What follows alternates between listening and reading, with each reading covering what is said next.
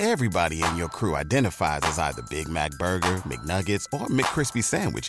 But you're the filet fish Sandwich all day. That crispy fish, that savory tartar sauce, that melty cheese, that pillowy bun. Yeah, you get it.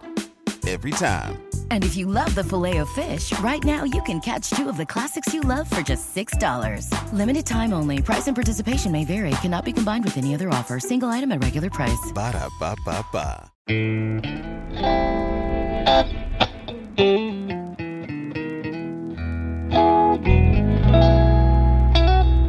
NBI Studios, this is Truth and Justice, a crowdsourced investigation in real time. I'm Bob Ruff.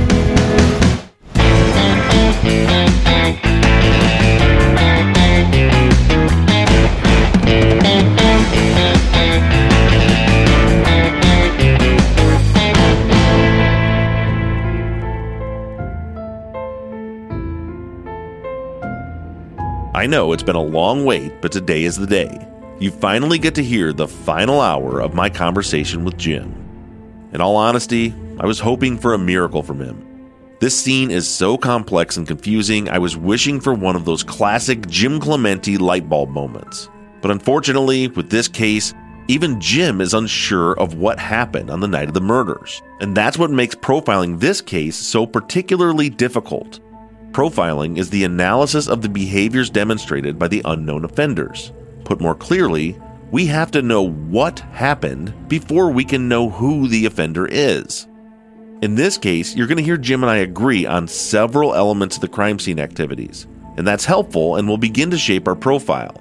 But on the other hand, we see two different possible series of events during the commission of the crime. We both acknowledge that either scenario is possible, we tend to lean in different directions. And that, of course, leads us to two different profiles, either of which could be accurate. At the end of this conversation, we take the elements that we both agree on and compare them to known persons of interest in the case. It was a long road to get here, but in the end, we finish with what I think are some relevant and useful insights. This is Season 12, Episode 11 Jim Clemente, Part 3.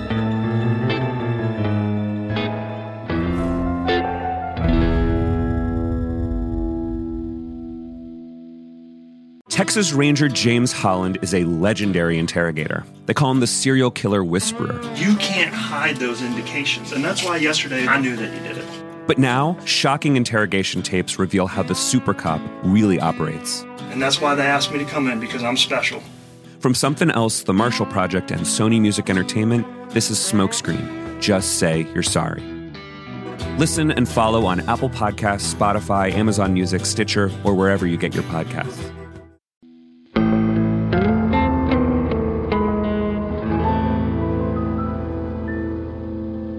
And I know you keep leaning towards Becky being the target. I I just keep having, and I'm I'm tracking with you. I'm having a hard time getting there because when I'm looking at so like the way they were killed, Vicky gun to the head, pressed against her head, pulls the trigger. Becky, if she was shot, is shot lower left abdomen. Abdomen or oh i thought her chest was what's what was gone Well, it was chest and abdomen is what's gone, and it's part of her chest, a little bit of the left side of her chest. So like you could have probably hit the left lung, like the edge of the the part of the left lung that burned away. That's possible, but it's you know something like, like so if I'm if I'm pissed off at Becky, I shoot Becky one time center of body mass, but then her mom, who I've no beef with, if Becky's the target, I hold a gun to her head and blow her brains out. It's just, it seems, you know, it, I have a hard time connecting those. It's it's the, the fire on the wheelbarrow keeps taking me to where you're at. That there's something different there, Mhm. but I can't I can't place in my mind whether it's because she was the target or it's because she was the interruption that wasn't part of the plan. right so i as i wrote this down i got to the point where i said two two offenders not criminally sophisticated not forensically too sophisticated planned but not very well planned. And then there's two possibilities. Target mom target becky. Mm-hmm. it's a it's a bifurcated process at that point. point and all i'm saying is what was actually accomplished? With the mom she was left where she died. There was no there was, there was no indication that she was tied up or tortured or meant to made to suffer. Was she just put out of her misery? Boom, boom, practical kills, double shot to the father, stepfather, or whatever, one shot to the head to the mom. But Becky got this special treatment. She got this over the top, very bizarre. And is that because one, she surprised them and ruined their plans. Two, she surprised them and ran away and then caused them to have to run after her. And that's why she got this special treatment. I don't know. You know, it, I would have really liked a more detailed analysis of of what happened to her.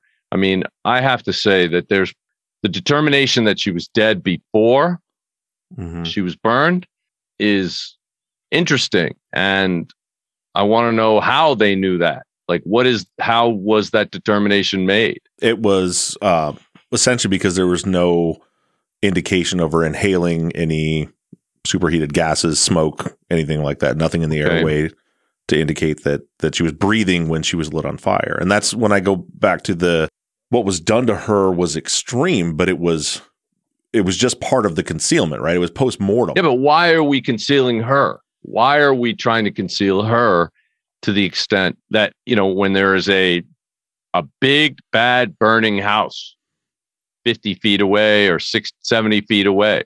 Like why is it that they couldn't get those 70 feet with her body? One could be because you had a male and female pair who were doing this and the female didn't have the strength to carry her and the male was too busy lighting the fire inside. I don't know. Or, you know, or it just could be that you have a weaker or lazier person. I don't know. But for some reason, they didn't put her in the house with the rest of them. They burned her outside. They made the special effort to pour accelerant on her and light her on fire in a in a in what had to be a very public way. And that's just so different for me, especially when you have the burning house right next door, right, right there. And she's in a device with a wheel on it. Yes. Like would, you could get her to the house easily. And we know that when she was lit on fire, the house wasn't burning to the extent that they couldn't get her inside. It was, you know, even when when the neighbor got there, it wasn't burned to the extent that they couldn't get her inside. Right. So they, you know, they may have had a couple of minutes to know that the neighbor was coming, a couple of minutes to know that the fire department was coming. And so they had to make a decision at that last second, pour the gas on her, light it there, and not put her inside. Could it be too that you have two different personalities? Like maybe, like, so say she'd walked in on it, interrupted it. One of the guys chases her down, shoots her, and now she's laying there dead. And guy one, the guy who maybe is more criminally sophisticated, is going to light the fire in the house, says to take care of her, and the other guy comes up with a plan to throw her in a wheelbarrow and light her on fire. They're just two different guys doing two different things at the same time. Yeah. She feels like to me, and it's and and and I know and I know that it's it's it's completely opposite from the way you feel. About it. But to me, like everything to me feels like she was a complete afterthought. Like she didn't matter. They shot her one time, sent her a body mass. Why wouldn't they just leave her on the ground and pour gasoline all over her and then take off. I mean, why put her in a wheelbarrow? What does that accomplish? Well, I mean, practically, I, the thing is, I don't know that someone would know this. Right, that but it was a good place to burn somebody. Right, it's the best place to uh, to burn somebody is in that, which is what that coupled with the fire starting location was leaning me towards someone in like emergency services, someone who has an idea of response times, has an idea of how to, you know, how the fire might behave, but, you know, in, in certain ways. So we'll add to that list um, somebody who is not only a potential police or military trained and experienced person, but we can also add somebody who is a firefighter. And, mm-hmm. you know, I mean, you know, who starts fires? Firefighters often do. All right. And people who like to see big, big things happen with a little match and want to feel better about themselves and want to make a big splash. Mhm. want to want to cause all this problem. You know, had they not lit the house on fire, had they not burned her in this wheelbarrow, what would have happened? They might have found some forensic evidence of the persons who did this. Right. It probably wouldn't have gone unsolved for 10 years. Probably would have been more, yeah, And so that's what what I keep coming back to with Becky is if there was a physical struggle by burning whether there was whether that was the intention or not by burning her they burned away any chance of recovering any physical evidence off of her. Yeah. So it was you know it- the question is whether they knew that or not because it was it was effective in doing it. at the same time, they would have had many hours of more time to do whatever the fuck they wanted to do if they never lit the fire in the first place. So, Right. you know, this, the fire at the same time that it helped them maybe forensically hurt them criminally, hurt their escape, hurt their ability to finish what they were doing. So it was counterproductive to a great degree. And in the end, you know, you said there was arrests made, but I don't know anything about that at this point. And Yeah, well, I should point out we I forgot to mention at the beginning one thing the Jim never wants to know coming into this is who the suspects are or who was arrested for it. So he has no idea Oh. about any of that right now. no, I mean, all that does is is put you down a path of bias. Um, Mm-hmm. and and you know i'm trying to avoid that. But you know bob you know i know when you explained this to me the first time uh you know i was like what? Uh you know it's very bizarre. And and i'd like to stay away from extreme explanations for things you know? I like to stay as as clean and as you know sort of simple as possible. And the fact that that wheelbarrow has a wheel is important to me. And so I think that it was used to move her from point A to point B, point A being the place where she was killed and point B being where she where they intended to put her but got interrupted. And I Mhm. just don't I just can't see a practical reason to put her right there at that spot and then burn her.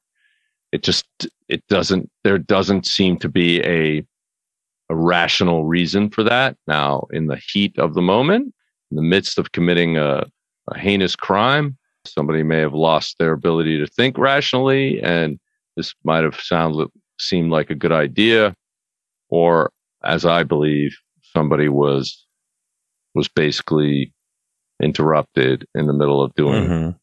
what they intended to do with her. Right. And and see, I've the the things that I struggle with with the wheelbarrow are the area they call the area of disturbance, which is where the wheelbarrow tracks start.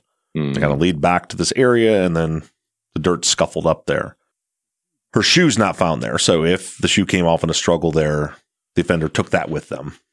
There's no blood anywhere back there. That's one area they did very detailed, take tons of photos and look all over the ground for any kind of evidence, and found no ev- indication of any any blood. One area they didn't look, at least it's not in any of the reports, and there's zero photos of it, is in the path between the back door and the house. So for me, kind of part of process of elimination came from maybe they she was shot while running down that path. They got trampled by firefighters and whatever, and they just never looked. Mm. But then it comes back to get the interruption. I'm just trying. I, I try to, you know, how I do is kind of what you've. taught. I walk through those crime scenes and, and try to put myself in that position. And so you're rolling this wheelbarrow.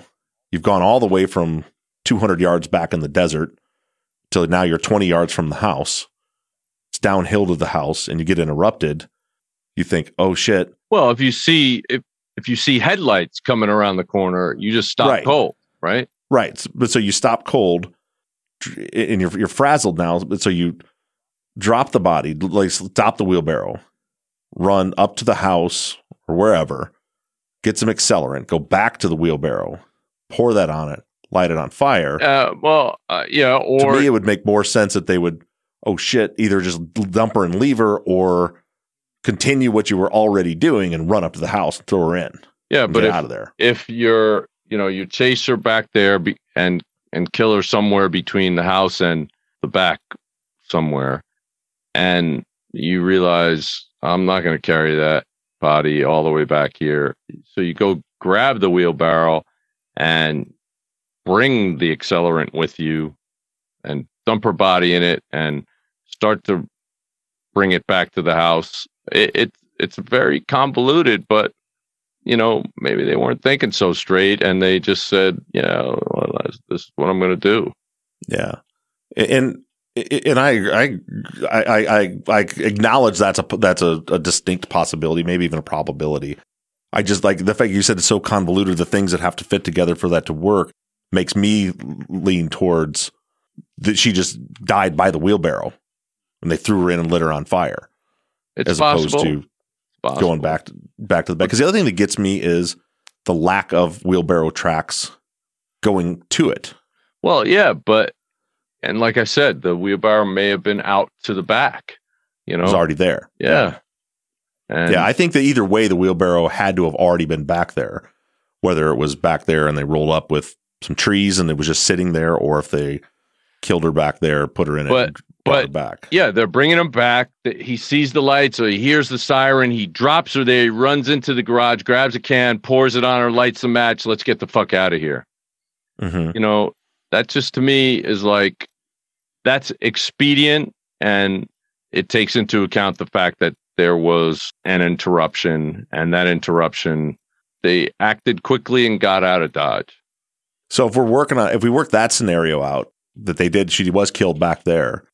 Does that still fit with her being the target, and how does that play out?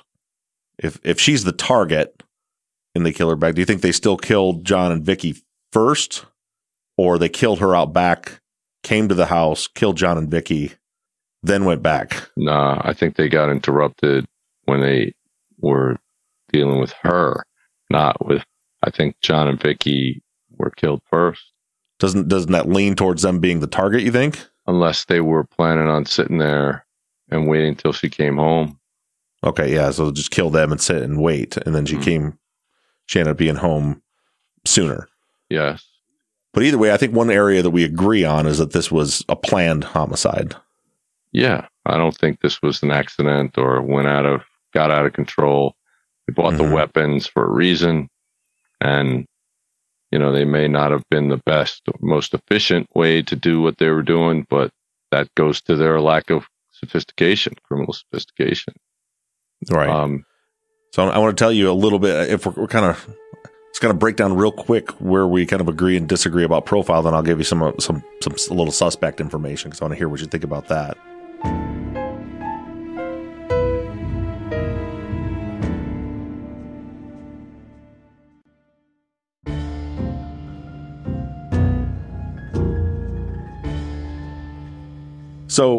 We both agree it was planned that the that the intention here was homicide. mhm, We both agree that John wasn't the target. Yeah, Uh, that it was either Becky or Vicky were targeted Right. here. we do. I agree with you that there's some indications of someone with possible military, police, fire, some sort of emergency service background. From there, with, with those things that we can all agree on, those three, who do you think, if you were to tell the police, who would you go look be looking for, Well, or type of person? I mean, you should be looking for. Yeah, well, because they're not particularly criminally or forensically sophisticated, because there, there's such a hodgepodge of things that they did. I believe it's two people, the two weapons, as well as the the weird, different, conflicting behavior. hmm Uh, the lack of evidenced motive of you know home invasion robbery uh drug revenge kill or anything like that leads me to believe that there's a personal cause that motivated this and therefore the actual motive was murder. In other words when you say when we, we agree on the fact that it was planned that the plan there are multiple things that could be planned you know bringing a gun to a house because you want to, you heard they have money and you want to get their money uh, because they're, you know, they're a customer of yours and you haven't, they haven't paid you. You know, uh, there's a lot of things that could happen.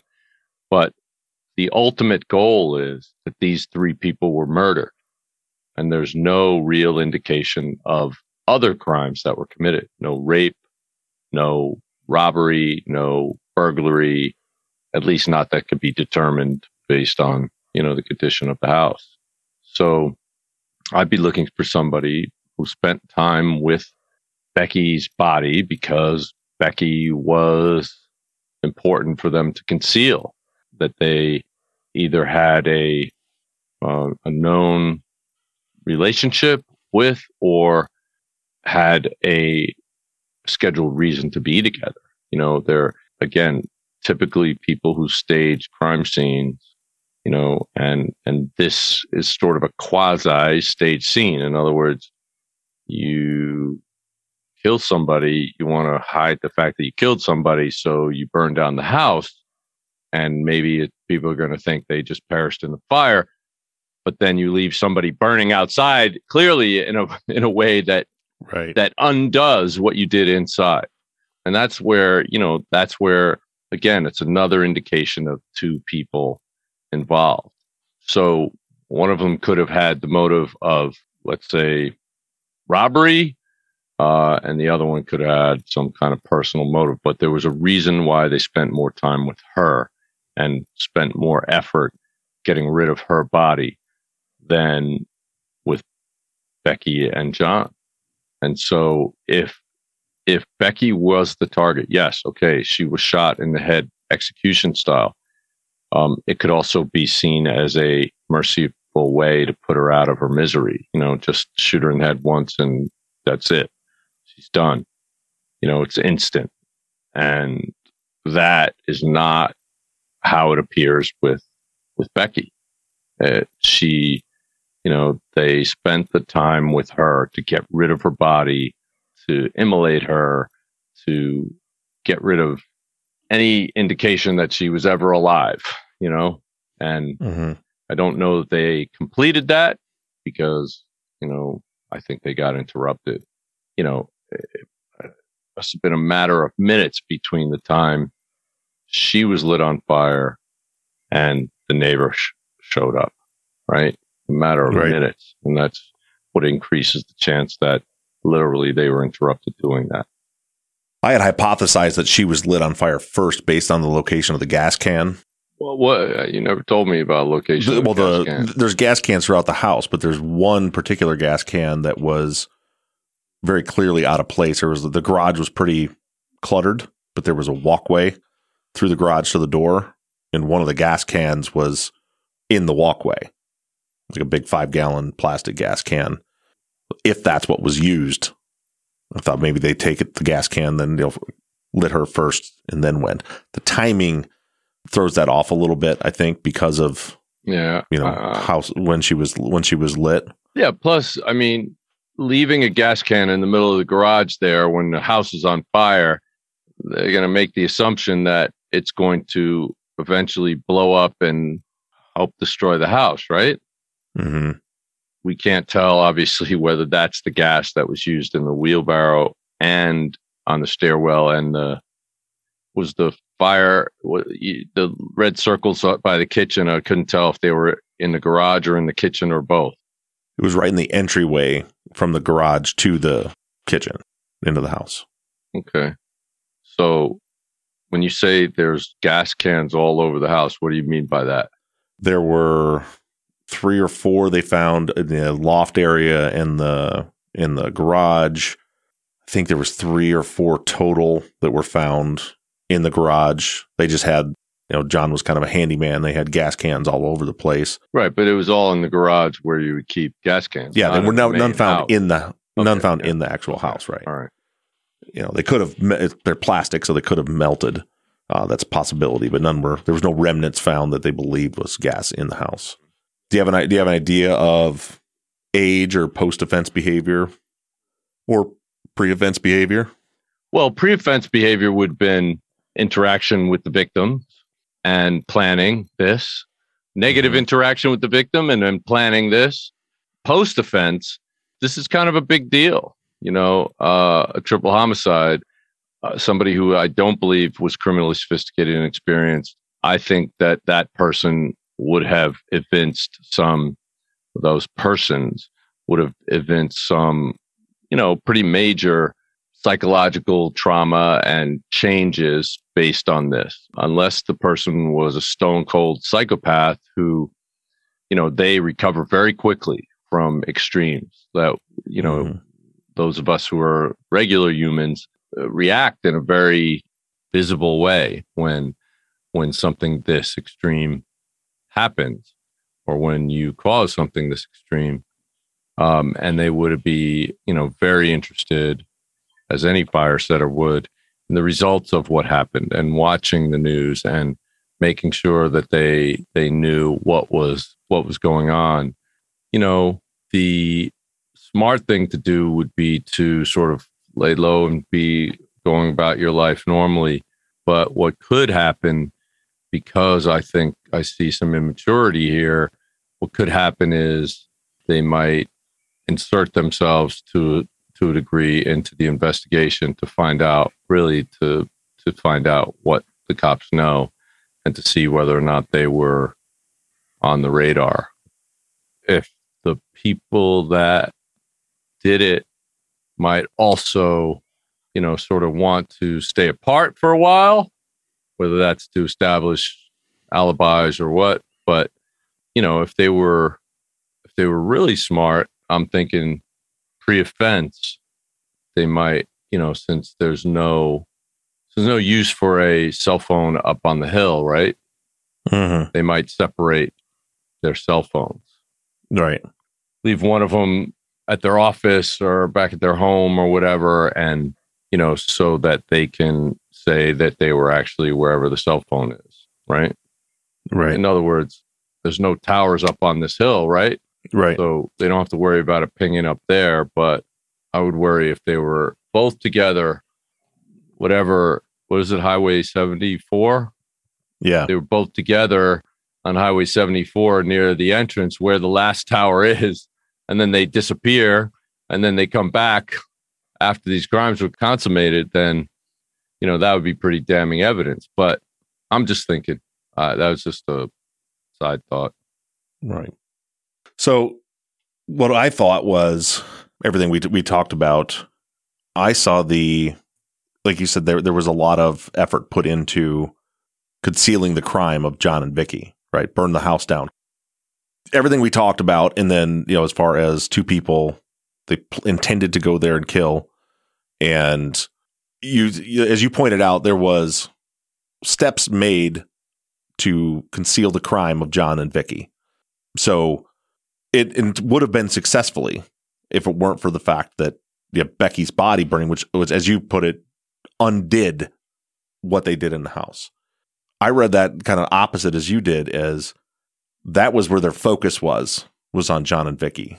If there's a known, I agree. There's a this is a personal cause homicide. This is a no. There's a known relationship there that there was this effort put in to try to conceal the fact that a crime com- was committed at all with them, which is why I lean towards Becky being unexpected, probably the interruption and an afterthought that they, you know, the, the only reason she was lit on fire was because of to cover up some forensics. Which to me, when we add all those things up, the uh, my profile was, and really what I'm, I know it differs from yours. I'm, I'm really looking to see if you think it's it's plausible or if I'm just way out of line with it. That it's probably our offender's probably someone, one of them at least, is law enforcement. I didn't think military so much only because of the the what appears to me to be knowledge of like emergency service response times, how fire moves, uh, things of that nature. That it's probably someone in you know a cop, a fireman, EMS, someone with a background in one of those that have been to a lot of scenes because you know even at fires, cops go to fires also. Um, they respond to them as well. So they and so do EMS. So they all get lumped in there to me. I'd mentioned someone that that maybe is an avid bird hunter or sport shooter or something that they had these wrong rounds with them when they came out.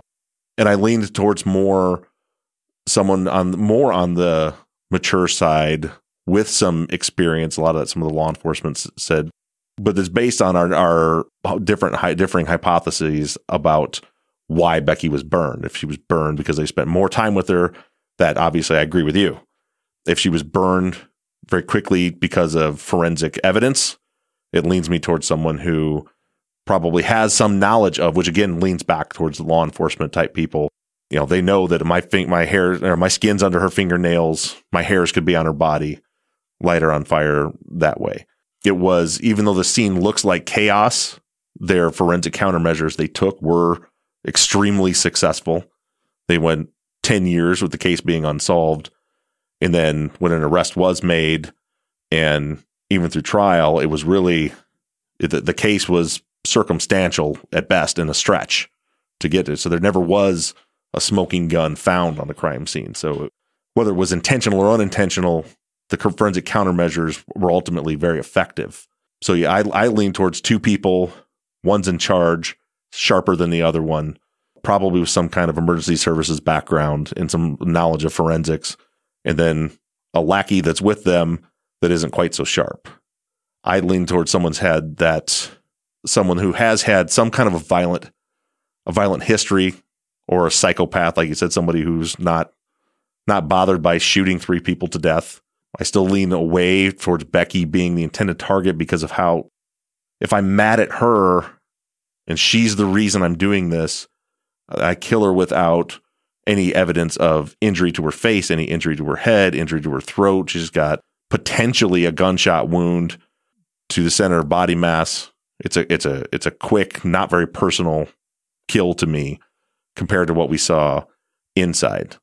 So, and I know that that differs greatly from your profile, but I, I guess what I'm looking for is: Do you think that that's that's out of line, or is it is it something that's plausible, or what are your thoughts? No, well, I said from the start uh, that there there are two. There's a point at which this case bifurcates, and you know, and it's not clear completely whether Vicky or Becky was the target. I think we both rule out John uh, because of the way he was kind of dispatched from a distance compared to the other two. But I am, you know, I you you make a, a a real plausible argument. If the purpose was to come and kill the adults in the situation, you know, Vicky and John, and they were in the midst of that when Becky shows up to get her shirt because she had already left, it would probably mean that these killers would have been waiting, you know, in the wilderness there, waited for her to leave, and then went inside and did what they were going to do and got interrupted in the midst of that. And so at that point, there would have had to have been some sort of ulterior motive. If killing them was the ultimate motive, they've done an amazingly good job of hiding that. Very, very successful at hiding what that other motive might have been because we just don't see it anywhere. And then Becky comes in, they have to now deal with her. And she could have gotten the focus of their rage because they had, she had, she wasn't supposed to be home. She wasn't supposed to be there. And now she screwed everything up. Let me give you another scenario. What if killing mom and John was to punish her, but they didn't want to kill her? Mm-hmm. Um, they wanted her to be around, maybe coming running, come running back to them or to be there if they weren't together before to be there to be the shoulder that she would cry on and then she shows up in the middle of it that would that would kind of screw up that plan that would be something yeah. that would cause them to have to deal with her she could have seen what was going on and run and then now they have to do something now they have to kill her and you know, that becomes now their new task.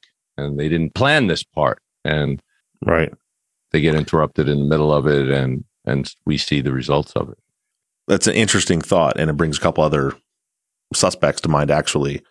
But so, so the, I speaking of which, I'm going to run a few people by and just get, get your just kind of immediate reaction. I haven't dug into them as suspects, just know some basics about a few people.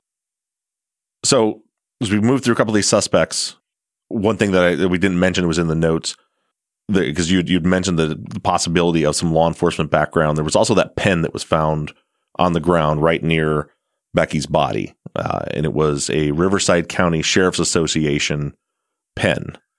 It was found when there were only three cops on scene. All the cops on scene were asked if they'd lost a pen. They all said no, which most of my audience thought, well, who knows if they lose a pen? I'm assuming it's the same for you when you were in the FBI, but for me in the fire department, you know if you lost your pen because it's it's part of your uniform. You have a pen that's you keep in the same place. It's the same pen all the time. You write your reports with it, everything. So you would you definitely know if you dropped a pen. So they say they didn't lose a pen. That pen's there. So that's just something to think about when I mention the fact that Vicky's ex husband who is the one that she owed that owed her the 175,000 that they were fighting in court and it sounded like he was losing and was going to have to pay her that had just retired from the Riverside County Sheriff's Department. So he was a cop. So I'll let you chew on that for a minute. Well, you know, I mean, he would be mature though, um, I assume, and I would think he would be very forensically sophisticated and he retired. I mean, he was a cop for a long time. Then he, I would say, he'd mm-hmm. be very criminally sophisticated too. You know, just because of what he was doing. So he doesn't fit that well. I mean, obviously, I would, I would want to know where the hell he was that day. Do we have any idea?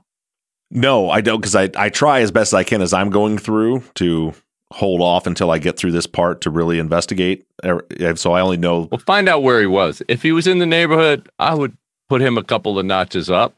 But, you know, so you're saying he's retired, but he might still be carrying around a Riverside County pen. Well, it's the union pen, and you with the usually like with those unions, like when you retire from the fire department, you still ma- maintain your membership in the IAFF. You're still a union member. But if it was his pen, I would think it would be fairly easy to get his DNA off of it.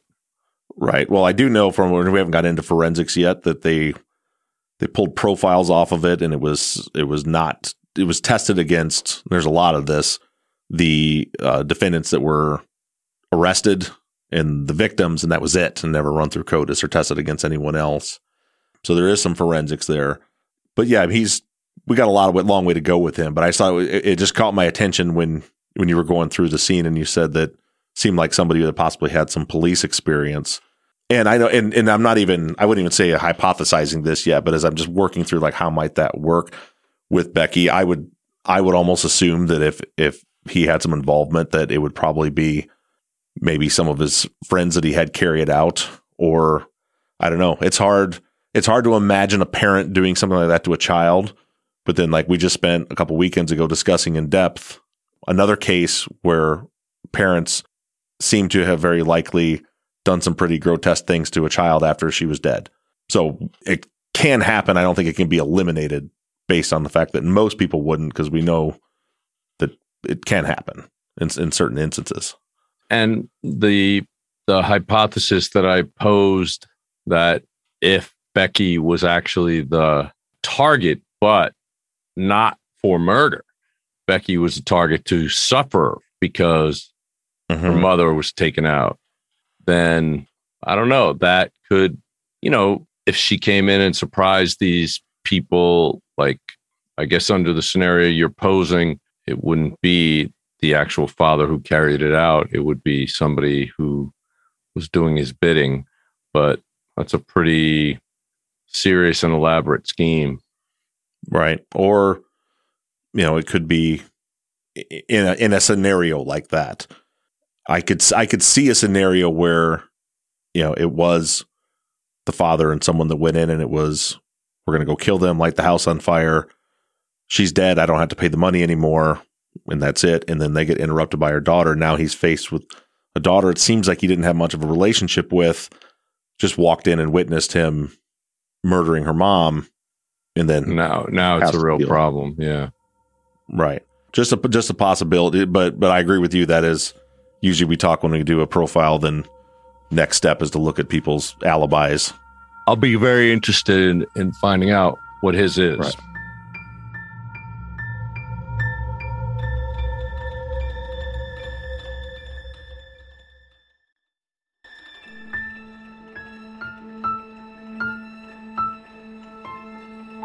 Then uh, another obvious suspect is the boyfriend or the ex-boyfriend who had the girlfriend who had broke up with with Becky back in January, who was supposed to go hiking with her that day. We know from him he was he and his buddy worked at um, water park downtown down in the valley.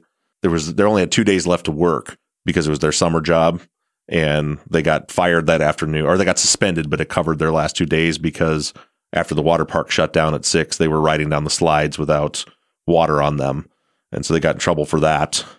And then they talked to her. There's phone evidence, which he, you know, he told the story and the phone evidence matches that they had talked back and forth a couple times that she had called and called his buddy and that they were together. And, you know, he says they were out doing paintball and stuff down in, down in the valley. And then he never went up for the hike. I don't, I don't see a motive there, but he's an obvious suspect. Yeah. But again, uh, you match him as a suspect against the outcome. I mean, right. what did he have against her parents? What did he have against her? You know, why now if that's him? Yeah, and there was and there was a change there, right? Because they had just they seemed like they hadn't talked for a little while, and after she broke up with her boyfriend, yeah. What about his new her new girlfriend? His new girlfriend might be another story which could be another reason why the wheelbarrow was was used mm-hmm. as a practical thing to transport the body. But I just don't see with him. I mean, what what's the point? You know, you know, yeah, it's a, a triple homicide because your ex girlfriend started talking to you again. Yeah, it's tough to it's it's tough to imagine, especially for me. If we think that they parked the car down the road and came up to the scene with two guns to kill. To kill. It's hard to make that that Yeah, connection. I'm not I'm not buying that, Bob. Sorry. Yeah.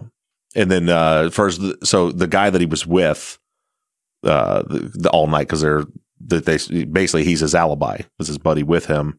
Post offense is so that he ends up the ex-boyfriend ends up marrying the girlfriend he was planning on going to the military, ended up not doing that, and went to school to do heating and air conditioning, and was an HVAC tech. The other guy did go to the military, ended up becoming an Army Ranger, and actually um, was a Medal of Valor winner in Afghanistan over the next next few ten years. You know that that pass.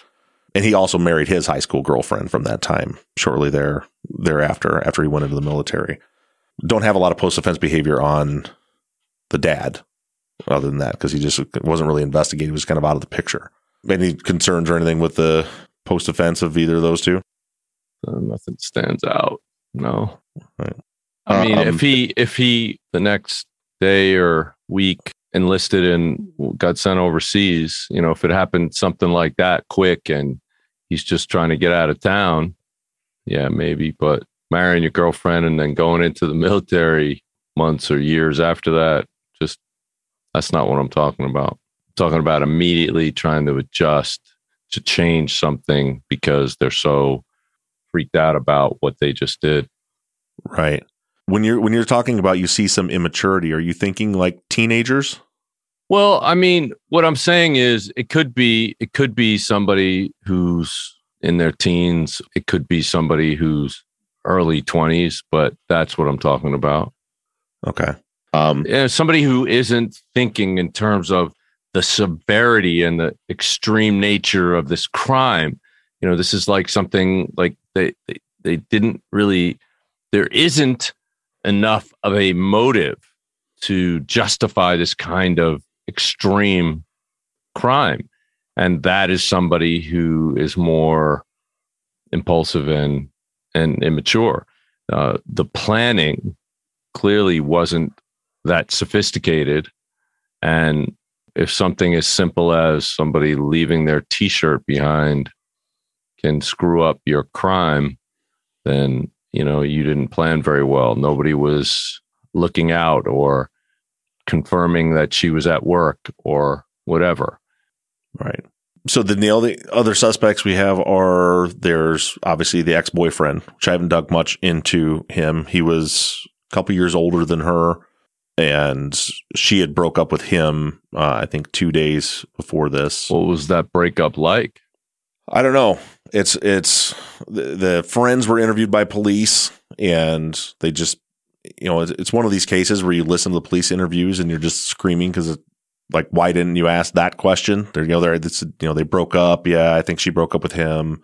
All right, so she broke up with him, and but was this the kind of thing where they couldn't have been going out for more than what eight months, right? Right. Yeah, it wasn't. It was for a couple months, I think, through the summer. Okay, so yeah. it wasn't a really long term. Was this the kind of thing where he love bombed her and you know wanted to be with her all the time and was constantly all over her? What is the like? Why did she break up with him? What what's the what's the Right. So I would look Yeah. into that, you know, and if he's the kind of person who would do this, I would suspect that he that his pre-offense behavior was like that. Love bombing, everything is amazing. You've changed my life. I want to be with you forever, you know, that kind of extremism in order to, you know, after a couple of months, that would mean that her breaking up with him caused him to do a triple homicide. That's pretty extreme behavior. So I don't think he would have had a criminal history in this, but either he has some serious traits and characteristics of a psychopath or something's really, really messed up in his life. You know, something is really wrong with him, you know, mentally. You know, I would have to look at that. And you'd expect to see some big changes in behavior after. And I and I haven't investigated him as a suspect yet, so I don't know if these things are happened. But I'd be looking for changes in behavior. Yeah. I mean, Um, I would think that if he's a stone cold psychopath, they recover like that. Um, Hmm. Best example would be, uh, oh man, is it van der Sloot? I can't remember. Natalee Holloway's killer, who on the fifth anniversary killed another girl, and just moments afterwards, just walked out with two empty coffee mugs to go get coffee, saying he's going to get coffee for his girlfriend Oh yeah, I know the case. comes back and finds finds her dead. Mhm. Well, what he didn't realize is there's a camera right outside the door, and he's the only one in and out, and she's Right. in there dead. You know, but he thought immediately, okay, I can establish an alibi by saying I'm going out to buy some coffee uh, for Mhm. both of us, and I'm shocked that look, I have another coffee for her. So Mhm. clearly, I couldn't have killed her. Well, that didn't work out so well for him. Right. But anyway, they recover so quickly. He's calm, cool, collected, out in public, not having a problem. You and I'd be sweating bullets trying to figure out what the hell to do. Psychopaths can think through that. Yeah. So we'll look for that with him. We also have his cousin was one of Becky's like best friends, like was around her all the time, was talking to her. She'd go to his, when she'd get off her graveyard shift in the morning, she'd go to his house and spend the night. Or, spe- well, the morning. So she'd get off at like five and four or five in the morning down in the valley. So instead of driving up home, she'd go to his house and crash there in the morning sometimes. Um, was there anything going on between them? doesn't sound like romantically. I've heard, you know, kind of rumors that he's in his, I kind of get the impression that he's kind of a friend zone kind of guy that, you know, really cares a lot about her, but maybe she doesn't, you know, Robert, who was the ex boyfriend from back in January, was a friend of his. She dated him. She dated his cousin. She's date, you know, kind of dating people around him, but never him. Well, that Yeah. would fit into what I said is in terms of somebody who might want to. I mean, this guy would have had to been pretty messed up, but wanting to take out the mom and father figure so that she would come running to him. If he's the friend that she cries on his shoulder maybe that would be the way. I mean that would be very deranged thinking but it is it's a possibility. I'm not i'm not going to say it's a probability but that is one possibility Yeah. And when you say he was, when I told, when you said that scenario, when I said someone popped in my mind, that was him because I never really thought of him as much of a suspect, but that scenario was like, oh, if that's what, ha- and I don't know that that's what happened. well where was he at the time you know i look into Right. that you know Yeah. And he did, he was up at the crime scene by like eight o'clock that morning. He's actually, you know, standing outside the crime scene. He was lived down in the valley, but either was staying up with a friend who lived up in Pinyon Pines or wait wait wait he was staying with somebody who lived in the neighborhood I got, I got, I have to, I have to ver, I'm trying to think right now because he friends has a, people yeah, Yeah, he had Friend he that had lived in the neighborhood. in the neighborhood, and he could walk to his place where he was staying. right. Yeah, things to consider. Right. Uh, yeah, yeah. Wouldn't Yeah. have to drive away. Mhm. Maybe saw her drive away. I don't even want to. I, I'm just asking, but maybe he could see her drive away, know that she's away on her way to work, and his friend did live on Pena, but I don't know if he was there. I don't remember, or if I don't know if I, if I even know yet if he was there yet at the time. But I'm gonna the next thing I'm gonna tell you uh, that I wasn't going to mention. Um, it- the fire trucks on the way there said a small red pickup truck almost ran them off the road when they were responding to the fire, driving the opposite direction. Then like their lights, sirens going, and the guy air horn, the guy just kept blowing, and the tight road almost ran the truck off the road. Um, driving this little red pickup truck. His buddy that lived up there drove a little red pickup truck, which we caught just through context. The listener caught in his interview. He's the the friend is on the the um, Javier's his name, the one that's like the friend zoned or the one that's good friends with Becky. He's talking to the police up at the scene, and you hear the cop ask, "Whose red truck is that?" And he says, "Oh, that's Nick's." His buddy Nick, who lives up on the scene, lives up in the neighborhood, but never confirmed by police if it was actually Nick's truck or they never really pursued that angle. There's so many layers here that the, the Javier, the friend, his dad is the DA's investigator investigator in the homicide unit. So Oh, there's really? a real Hands off approach to looking at him. yeah, that's a little bit of a conflict of interest, don't you think? Mm-hmm. You'd think so, but he was never considered a suspect, so I guess they decided it wasn't. But that's well, but not considering a suspect is a conflict of interest. right. Yeah, exactly. Uh, so there's him. There's uh, the um, the ex boyfriend, the one she just broke up with. His roommate apparently didn't like Becky, like really didn't like her, and went to her work and got an altercation with her a couple days before this. What was that about? What do you mean? Yeah, I, I I don't know what it's about, and I have to. I haven't I haven't been through again because I intentionally stay back from that at this point. His interview to hear the explanation of it. I just heard that it happened through listening to some of the Denny's employees' interviews. Okay. All right. Well, you have a lot of uh, of, of people to look at. Um, I'm afraid I haven't narrowed it down significantly for you because I I still think this you have to look at this with a bifurcated approach and Mhm. but uh you know a couple of those people like you know so the dad kind of fits into your version of the profile and the recent ex and this friend zone guy fits into mine Right. What's interesting about that is the two guys that were convicted of the crime. oh Were there was a the- conviction Yeah, there's a convic. I work wrongful convictions. Of course, there was a conviction. well I, you Uh, know and you just kept saying there was an arrest so i yeah, didn't yeah. Uh, the the guys that were arrested and convicted were the two that worked at the water park. The um, ex boyfriend from January that had been talking to her that was planning the hike. Those were the two that were ultimately arrested and convicted. Wait, so not the recent broken No. up boyfriend, but Right. the older boyfriend who had a new girlfriend? Mm-hmm. Yep. Really? Yeah, that's that's why I took the case. That that reaction you had right there. Now there was uh, there's uh, we'll be on. We're already been going for three hours. I'm not get into any more. There's more. There was a circumstantial case they built. All right. Well, let's do that another time. All right.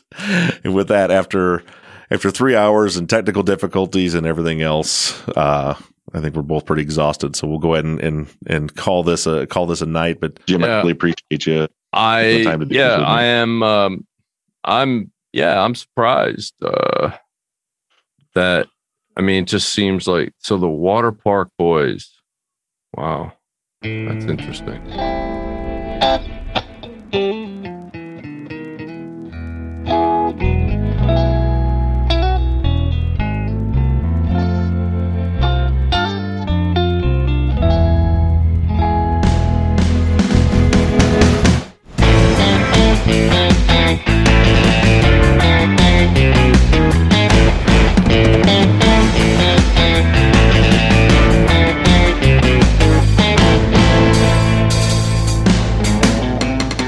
Truth and Justice is an NBI Studios production and is distributed by Wondery. Edited by Kelly Barons Brink and sound engineered by Shane Yoder. All music for the show was created, composed, and scored by PutThemInASong.com, who also mixed and mastered this episode. All of our fonts across all of our logos and banners were created by Tate Krupa of Red Swan Graphic Design. You can find more of Tate's work on Etsy. Thank you to Katie Ross of CreatedInTandem.com for designing, creating, managing, and maintaining our website, TruthAndJusticePod.com, where you can view all photos and documents discussed in every episode. And a big thank you to our transcription team Pamela Westby, Kathy McElhaney, Kaywood Yomnick, Ginger Fiola, Erica Cantor, Danielle Rohr, Jennifer Ford, Courtney Wimberly, and Melissa Cardenas. And as always, thank you to all of you for all of your engagement and support. If you like the show and you'd like to support us, you can do so in several ways. To financially support the show, the best thing you can do is just go to patreon.com slash truth and justice. You'll not only be supporting the show, but you'll get something in return. On Patreon, you can pledge as little as $3 a month, and we have reward levels. For just $5 a month, you get access to ad free versions of all of our episodes and behind the scenes bonus video content every week. Then other reward levels include t-shirts, hats, and even the opportunity to co-host one of our Friday follow-up episodes. Just go to patreon.com slash truth and justice. You can also do us a huge favor by going to iTunes and leaving us a five-star rating and review. And lastly, you can always support us by supporting the brands that sponsor this program. If you have a new case you'd like us to consider for future seasons, you can submit your cases on our website, truthandjusticepod.com. Just click on the case submission button and fill out the form. And the most important thing that you can do is to engage in our investigations. You can keep in touch with us through our email at theories at truthandjusticepod.com. You can like our Facebook page or join in on the conversation on the Truth and Justice Podcast fans page on Facebook. And for all you tweeters out there, you can connect with us on Twitter at Truth Justice Pod. And I can be found personally on all forms of social media at Bob Ruff Truth. And don't forget that we always have our 24 7 voicemail line open for questions, comments, or tips on our cases. That phone number is 269 224 2833. However, you do it, stay engaged, stay in touch. But as for now, I'm signing off. I'm Bob Ruff, and this has been Truth and Justice.